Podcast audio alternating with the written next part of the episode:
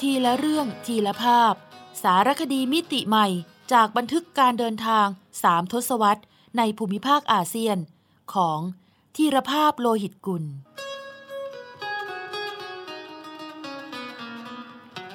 อ่านโดย สมปองดวงสวัย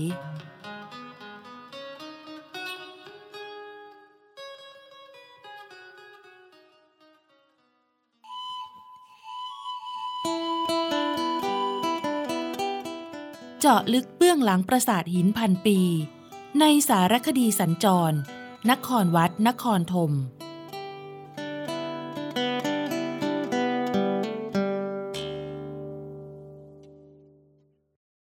อลังการปราสาทขอม นครวัด นครธม ตอนที่สามถึงแม้เราจะได้รับอนุญาตให้ทำงานในเสียมเรียบได้ถึง 9 วันเต็ม แต่ความใหญ่โตโอรานของกลุ่มโบราณสถานเมืองพระนคร หรือนครวัดนครธม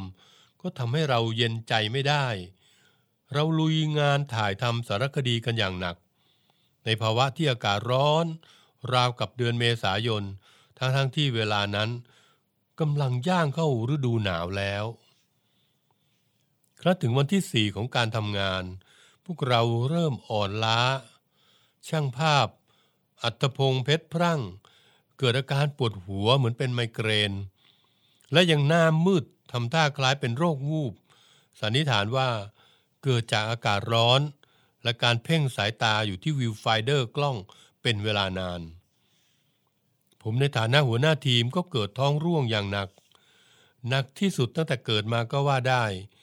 ชนิดที่น้ำในตัวมีอยู่เท่าไหร่ก็ถูกรีดออกมาหมด ลุกขึ้นเดินเข้าห้องน้ำแต่ละที แทบจะเป็นลม การถ่ายทำต้องหยุดชะงักไปโดยปริยาย ค้นหาสาเหตุก็พบว่า ถึงแม้พวกเราจะระวังเรื่องน้ำดื่ม ด้วยการลงทุนซื้อน้ำแร่ฝรั่งเศสมาดื่ม ซึ่งในเวลานั้น กัมพูชายังไม่มีน้ำดื่มขาย แต่พวกเราก็ลืมไปว่า เราใส่น้ำแร่บริสุทธิ์นั้นลงไป ในน้ำแข็งที่หาซื้อจากริมถนน ในตลาดเสียมเรียบนั่นเอง ผมโดนฉีดยาไปสามเข็ม แล้วนอนดื่มน้ำผสมเกลือแร่อยู่บนเตียงอีกหนึ่งวันเต็มๆ นับเป็นอาการป่วยรุนแรงที่สุดในชีวิตการเดินทาง แต่วิบากกรรมในเสียมเรียบยังไม่หมดเท่านั้น วันต่อมาเมื่อพอมีเรี่ยวแรงไปทำงานได้ การถ่ายทำก็ดำเนินต่อไป เราปรึกษากันในทีมว่า อยากได้ภาพนครวัดจากมุมสูง แบบมองจากสายตานก Bird Eye View แต่ปัญหาคือที่นี่ไม่มีเครนให้เช่า เว้นแต่รถเครนของกรมป่าไม้กัมพูชา ที่ใช้ยกสูงท่อนใหญ่ๆเท่านั้น โดยเอาสายสลิงโยงท่อนสูง แล้วให้ช่างภาพขึ้นไปนั่ง มีเชือกผูกเป็นราวกั้นไว้ กันพลัดตกเส้นเดียวเท่านั้น มันอันตรายทีเดียวสำหรับการยกเครนขึ้นไปให้สูง พอๆกับยอดสูงสุดของปรางปราสาทนครวัด ไหวพี่ผมมั่นใจ ตากล้องอัตพงศ์ยืนยันมั่นเหมาะกับผม ก็เป็นอันว่าเราตัดสินใจจะเสี่ยงกันในวันรุ่งขึ้น ตกลงราคาค่าเช่ารถเครนกันเป็นที่เรียบร้อย พวกเราก็กลับที่พัก แต่ในค่ำคืนวันนั้นเอง อากาศร้อนอบอ้าวผิดปกติ แมลงตัวเล็กๆ ไม่รู้อพยพมาจากไหน บินมาเกาะมุงและไต่ตามเนื้อตามตัวเรา น่ารำคาญเป็นที่สุด มีความรู้สึกเหมือนฝนจะตก ผมกระสับกระส่ายอยู่พักใหญ่ ก่อนจะหลับไปด้วยความอ่อนเพลีย เปรี้ยง เสียงดังสนั่นที่ชายคาโรงแรม ตรงกับห้องผมพอดี ผมสะดุ้งตื่นด้วยอาการตกใจสุดขีด เกิดอาการเย็นวาบไปทั้งร่าง สมองยังมึนงงและงูเงีย แต่เสียงปืนใหญ่ที่ได้ยินอยู่ทุกวี่ทุกวัน ก็กดดันให้สมองสั่งการไปว่า นั่นต้องเป็นเสียงปืนใหญ่แน่ๆ ระยะเพียง 20 กิโลเมตร ในเขตที่มีการสู้รบกัน ไม่ไกลเกินไปสำหรับวิถีกระสุน จากฐานยิงทันสมัยเลย เราคงตายแน่ คิดอย่างนั้นขณะนอนตัวแข็งทื่ออยู่บนเตียง ไม่มีทางหนีไปทางไหนได้เลย ในเมื่อข้างนอกมืดตือ และความรู้เรื่องอาวุธที่พอมีอยู่บ้าง ก็บอกว่า การยิงปืนใหญ่ เขาจะปรับวิถียิงสองสามลูก ในระยะใกล้ ๆกัน เพราะฉะนั้น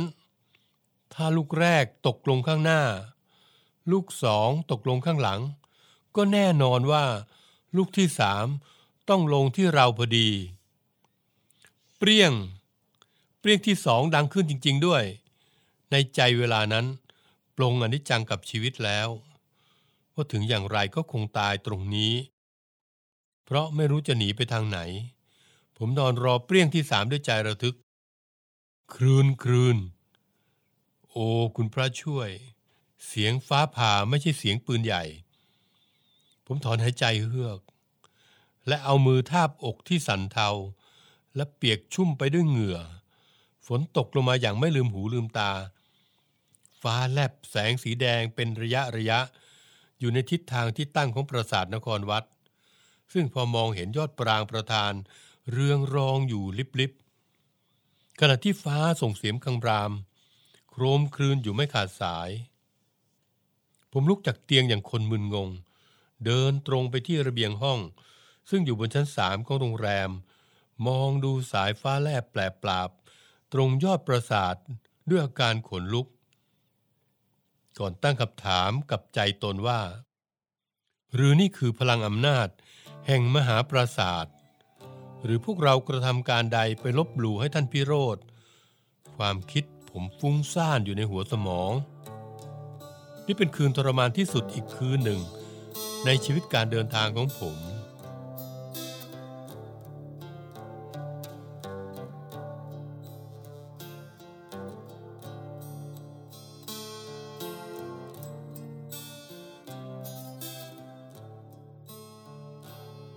ช้าวันรุ่งขึ้น พวกเราลงความเห็นเป็นเอกฉันให้พร้อมใจกัน ซื้อทูบเทียนไปบูชา เทวรูปที่นครวัด และพระพุทธรูปที่บายนแม้ที่ผ่านมา เราจะไม่มีเจตนาลบหลู่ทั้งยังยกมือวันทาทุกครั้งก่อนที่จะถ่ายทำแต่เพื่อความสบายใจของทุกฝ่าย โดยเฉพาะความสบายใจสำหรับการถ่ายทำบนเครนสูงในสายวันนั้น พวกเราซึ่งเป็นคนรุ่นใหม่ และไม่ค่อยเชื่อเรื่องราวอิทธิฤทธิปาฏิหาริย์ใด ๆ ก็ค้อมหัวคารวะ มหาปราสาททั้งสองอย่างเต็มใจ แล้วการถ่ายทำบนรถเครนวันนั้น ก็สำเร็จรุ่ล่วงอย่างที่ตั้งใจโดยปลอดภัย คุณเชื่อเรื่องผีและวิญญาณไหม ล่ามถามผม ไม่เชื่อนะ แต่ก็ไม่ยืนยันว่ามันไม่มีจริง ผมเคยมาพักที่โรงแรมนี้เมื่อสามสี่ปีก่อน ผมเจอผีผู้ชายแก่ๆคนหนึ่ง แต่งตัวเหมือนทหารเขมรแดง คืนนั้นผมต้องหอบหมอนลงมานอนกับทหารยาม เขาเล่าให้ฟังว่า สมัยเขมรแดงเรืองอำนาจ โรงแรมนี้ถูกใช้เป็นที่เก็บ คนที่มีความคิดแตกต่างจากพวกเขา คราวนั้นคุณนอนห้องไหน ผมระล่ำระลักถาม ห้องหนึ่งสองเจ็ดก็ติดกับห้องหนึ่งสองหกที่คุณนอนคราวนี้นั่นแหละ หืม เป็นบุญของผมเหลือเกิน ที่ผมทราบเรื่องนี้ ขณะกำลังรอขึ้นเครื่องบิน จากเสียมเรียบกลับพนมเปญ10 พฤศจิกายน พศ 2532 วันสุดท้ายของการทำงานในเสียมเรียบก็มาถึง หลังจากเก็บข้าวของเสร็จเรียบร้อยแล้ว ผมมานั่งรอเวลาเครื่องบิน ในห้องอาหาร ซึ่งเป็นที่พึ่งปากท้องของผม และคณะวันละสามมื้อตลอด 9 วันที่ผ่านมา ผมลงมือจดบันทึกเรื่องราวของลวนคิมควร ทุกคำพูดที่สมองผมบันทึกไว้ มันสะเทือนใจจนผมเกือบลืมเวลา เหลียวมองดูนาฬิกาอีกครั้ง ก็ใกล้เวลาเดินทางเต็มที เงยหน้าขึ้นแล้วมองไปรอบๆ ห้องอาหารสไตล์ฝรั่งเศสอันกว้างใหญ่ห้องนั้น ไม่มีใครนั่งอยู่ที่โต๊ะอาหารเลย นอกจากผม แต่รอบๆตัวผมมีพนักงานโรงแรมเกือบสิบคน ยืนเรียงรายในลักษณะพร้อมจะให้บริการ ทุกคนมองมาที่ผมเป็นตาเดียวกัน ผมใจหาย และเต็มตื้นอยู่ในจิตใจอย่างบอกไม่ถูก พวกเขาไม่ใช่ญาติพี่น้อง แต่ในยามที่ผมจากบ้านมาไกล ก็มีพวกเขาเป็นคนคอยดูแลเอาใจใส่ชีวิต ความเป็นอยู่ หลายคนเสิร์ฟอาหารให้จนรู้ว่า พวกเราชอบและไม่ชอบอะไร บางคนเคยยกข้าวต้มไปให้ผมถึงในห้อง ยามที่ต้องนอนป่วยอยู่บนเตียง เพราะท้องร่วง reception สาวกลุ่มนั้น เติมสีสันให้กับกองถ่าย ได้มีรอยยิ้มและเสียงหัวเราะบ้าง ท่ามกลางการทำงานอันเคร่งเครียด ในสภาพอากาศร้อนระอุ ตำรวจติดตามกองถ่ายคนนั้น พูดภาษาอังกฤษและภาษาไทยไม่ได้สักคำแต่มีเรื่องหัวเราะกับทีมงานของผมได้ทุกวัน โดยไม่ต้องมีล่าม ในโรงแรมเก่าแก่และใหญ่โตอ้างว้าง เรามีพวกเขาเป็นเพื่อน ร่วมชะตากรรม และพวกเขาก็มีเราช่วยให้โรงแรมมีชีวิต มีงานให้เขาทำกันบ้าง เราผูกพันกัน จนไม่ใช่ญาติก็เหมือนญาติ เพราะเว้นแต่ภาษาที่พูดไม่เหมือนกันแล้ว รูปร่างหน้าตา ไทยเขมรไม่ได้ต่างกันเลย แต่วันนี้ผมจะกลับไปสู่บ้านเกิดเมืองนอนที่สงบสุขของผมทว่า พวกเขายังต้องอยู่ อยู่ต่อไปอย่างไม่มีอนาคต ในแผ่นดินที่ลุกเป็นไฟ ผมพยายามยิ้มและสบตาพวกเขา ก็ได้รับรู้ว่า แววตาของคนในชาติที่ไร้สันติภาพนั้นเป็นอย่างไร หมุนหมอง คืนขม มันเป็นความรู้สึกที่ใครก็เข้าไม่ถึง ถ้าไม่ตกอยู่ในชะตากรรมนั้นด้วยตนเอง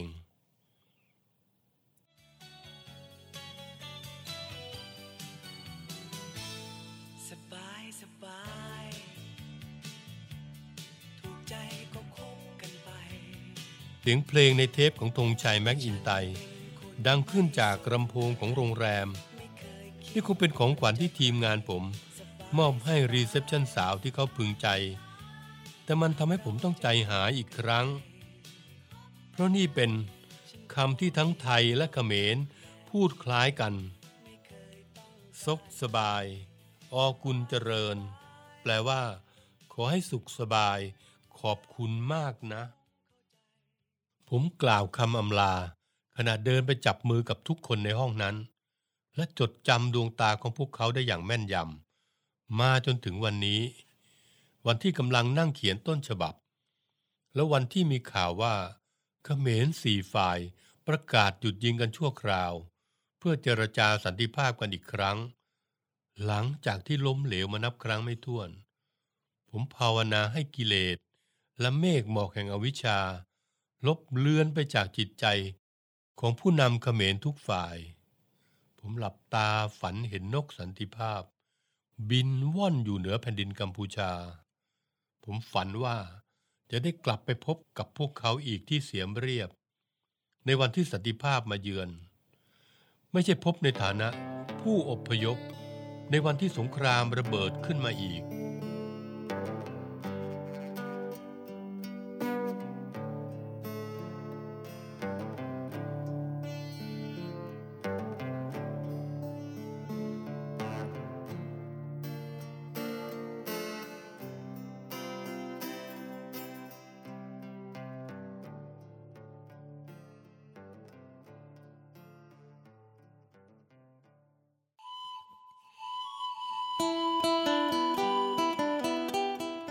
าะลึกเบื้องหลังปราสาทหินพันปี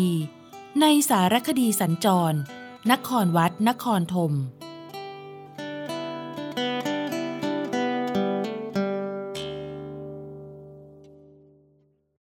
ห้องมิติพิศวง ในโลกเทวไลยขอม ตอนที่หนึ่ง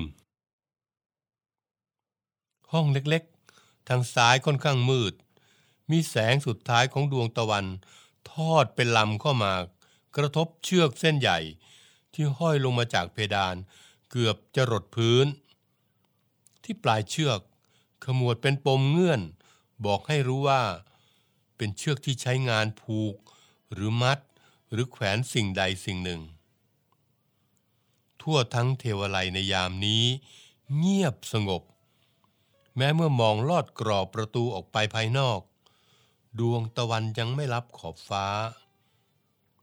แต่การยืนนิ่งอยู่เพียงลำพัง ในซุ้มประตูที่มีเพียงแสงสลัว ก็ยากจะแข็งขืนไม่ให้ ความรู้สึกวังเวงเกิดขึ้นในจิตใจได้ ยิ่งเมื่อทบทวนถึงเรื่องราวที่เล่าขาน กันในหมู่นักโบราณคดี ถึงบางสิ่งบางอย่างที่ค้นพบในห้องมืดนี้ โยงใยไปเกี่ยวพันกับ ภาพจำหลักหินบางภาพ ซึ่งชวนให้สันนิษฐานไปถึง พิธีกรรมของคนโบราณ ในคืนเดือนเพ็ญพิธีหนึ่ง ที่จะต้องมีสตรีพรหมจรรย์อย่างน้อยหนึ่งคน เส้นสังเวยพรหมจารีของเธอแด่องค์เทพเจ้า ก็ให้เกิดอาการเย็นวาบขึ้นในจิตใจอย่างฉับพลันประหนึ่งอาการเกรงขามต่อสิ่งซึ่งไร้ตัวตนทว่าหน้ายำเกรงยิ่งนัก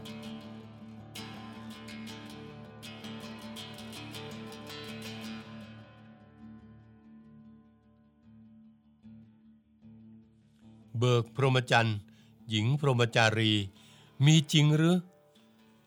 นี่คือความรู้สึกที่เกิดขึ้น เมื่อครั้งผมสัญจรไปเยือนเทวไลปราสาทพนมรุ้งเป็นครั้งแรก ระหว่างการบูรณะเทวไลแห่งนี้ยังไม่เสร็จสิ้นดีนัก ห้องมืดที่เห็นยามนั้น แท้ที่จริงคือระเบียงคดแต่ถูกกั้นเป็นห้องไว้ไม่ให้เดินทะลุไปโดยรอบปราสาทได้ ประกอบกับ หน้าต่างระเบียงคดช่วงนี้ เป็นหน้าต่างหลอก คือสร้างให้ดูเป็นหน้าต่าง แต่ความจริงปิดตายทำให้บริเวณนี้กลายเป็นห้องมืด อยู่ทางซ้ายมือของโคปุระ หรือซุ้มประตูทิศตะวันออกของเทวไลพนมรุง้ง เชือกที่เห็นคือเชือกที่ช่างของกรมศิลปากร ใช้ผูกเพื่อยกก้อนหินระหว่างการบูรณะปราสาท ซึ่งยังผูกคาไว้กลางห้อง และบริเวณนี้เอง ที่นักโบราณคดีเพิ่งค้นพบ แท่งหินขนาดเทียบได้กับนิ้วหัวแม่โป้ง ตกอยู่หลายอัน สันนิษฐานว่า คือแท่งศิวลึงขนาดเล็ก ที่ใช้เป็นอุปกรณ์สำคัญในพิธีกรรมบูชาเทพเจ้า คือองค์ศิวเทพ เรียกกันว่า พิธีเบิกพรหมจรรย์ สอดคล้องกับภาพจำหลัก เล่าเรื่องราวพิธีกรรม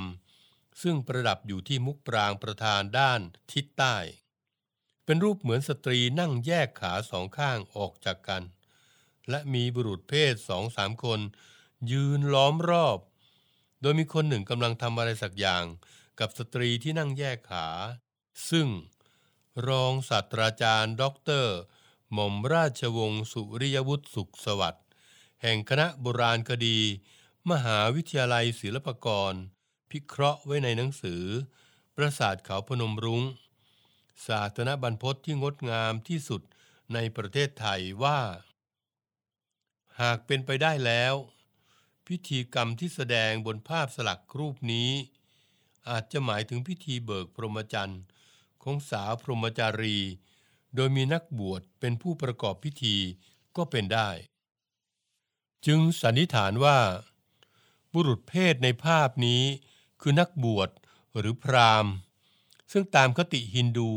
เป็นตัวแทนขององค์ราชาขอม ในการกระทำพิธีใด ๆ ก็ตาม เพื่อบูชาคารวะองค์ศิวเทพ ศิวลึงขนาดเล็กที่ค้นพบ จึงถูกนำมาผูกโยงกับเจ้าภาพนี้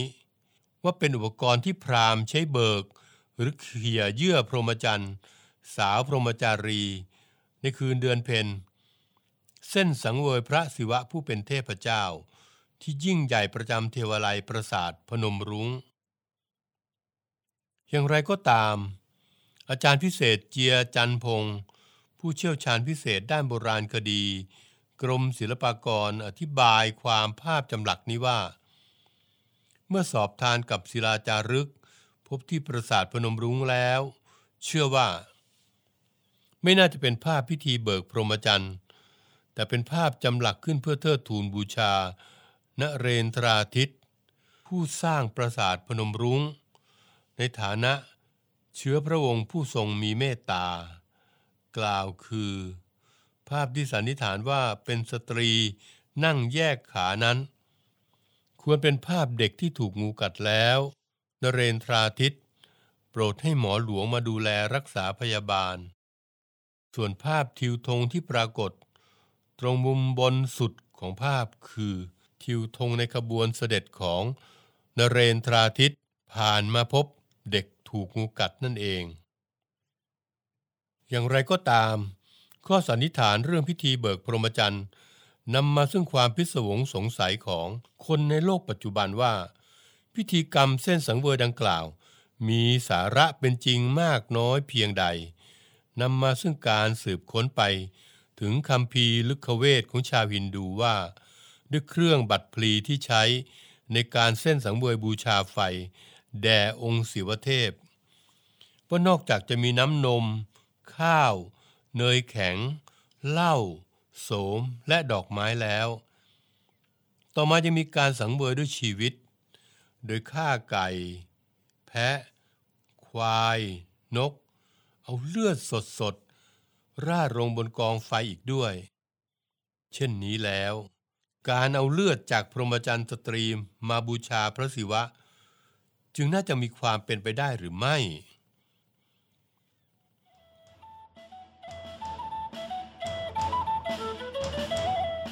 ซอกแซกอาเซียน ทุกซอกทุกมุมของอาเซียนมีเรื่องราวที่ค้นหาได้ไม่รู้จบ โดย กิติมาพรจิตราธร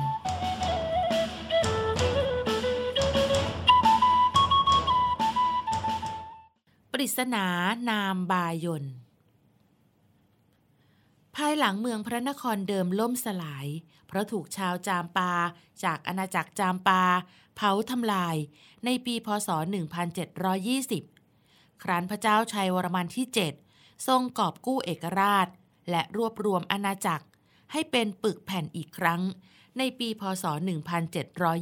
1725 ทรงสถาปนา เมืองพระนครหลวง หรือนอกรธม หรืออังกอรธม และสร้างปราสาทบายนเป็นปราสาทใจกลางเมือง ชื่อปราสาทใจกลางเมืองพระนครหลวง ที่เรียกกันว่า ปราสาทบายนมีที่มาอย่างไร ในประเด็นนี้ยังไม่มีข้อสรุปที่แน่ชัด แต่มีข้อสันนิษฐานหลายประการค่ะ 1. ในหนังสือนิราชนครวัด พระนิพนธ์สมเด็จกรมพยาดำรงราชานุภาพ ทรงเรียกปราสาทบายนว่า เทวสถานบันยง ซึ่งคำว่า บันยง ในพจนานุกรม แปลว่า ที่นั่ง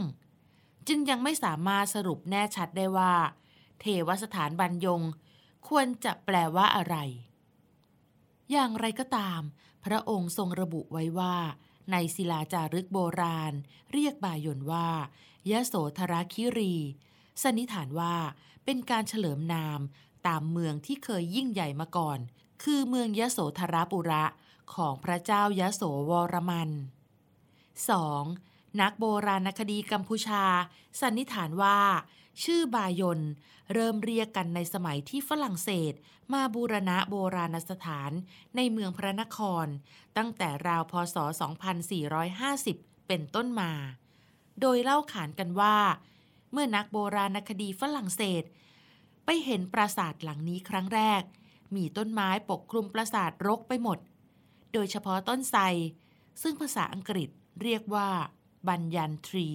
หรือภาษาฝรั่งเศสออกเสียงบายอง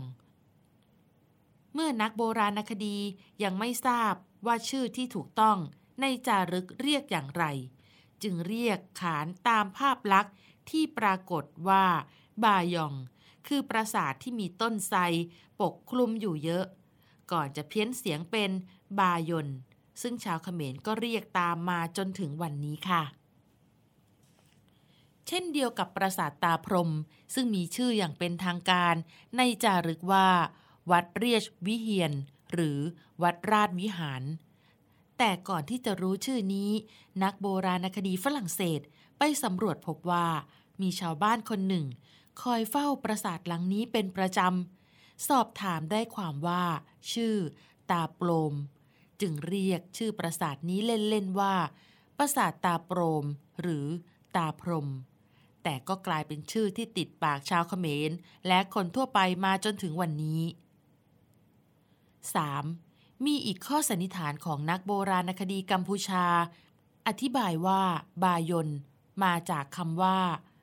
ปัญจยันตระ ซึ่งหมายถึงพื้นที่ ขอบเขต หรือมณฑลอันศักดิ์สิทธิ์ ในขณะที่เดวิดแซลเลอร์ เขียนไว้ในประวัติศาสตร์กัมพูชาว่า บายนแปลว่า ยันตระของบรรพบุรุษ ยันตระหมายถึง รูปร่าง หรือรูปทรงเลขาคณิต ซึ่งหมายถึงปรางจัตุรมุข54ปราง จำหลักพระพักพระโพธิสัตว์อวโลกิเตศวน 216 พระพรัก 4. ต้นปีพศ 2545 นักโบราณคดีกัมพูชา ระบุว่า มีการค้นพบศิลาจารึก ที่ระบุชื่ออย่างเป็นทางการของปราสาทบายนว่า ปราสาทชัยคีรี หรือขุนเขาแห่งพระเจ้าชัยวรมันที่ 7 ทว่า ก็ยังไม่มีรายงานการค้นพบในครั้งนี้อย่างเป็นทางการออกมาทำไมเรียกบายนจึงเป็นประเด็นที่ยังไม่มีข้อสรุปตายตัวค่ะ